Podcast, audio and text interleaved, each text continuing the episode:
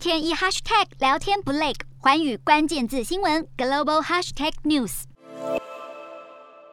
一整排计程车停在路边，车顶还插着西班牙国旗。这群热血的西班牙问奖大叔准备要前进波兰，车内塞满救援物资，包括食物和医疗用品。这个人道援助计程车车队要对乌克兰难民展开救援行动。司机们开车从西班牙首都马德里前往波兰华沙，除了运送满满的救援物品，还要把逃到波兰的乌克兰难民接送到西班牙。这趟行动是由司机大哥自行规划，只花不到一周时间，来回开了长。达四十个小时，预计花费五万五千美元，大约台币一百五十万。除了自掏腰包，也有民众捐款。开战至今，已经有超过三百万人逃离乌克兰，是二战以来规模最大的难民潮。当中过半难民是前往邻国波兰，奥加就是其中一人，带着两个孩子离开。她的丈夫和父亲则是留在乌克兰对抗俄军。奥加原本是电脑城市设计师，在二零一四年时离开乌克兰东部亲俄分子占据的顿巴斯地区，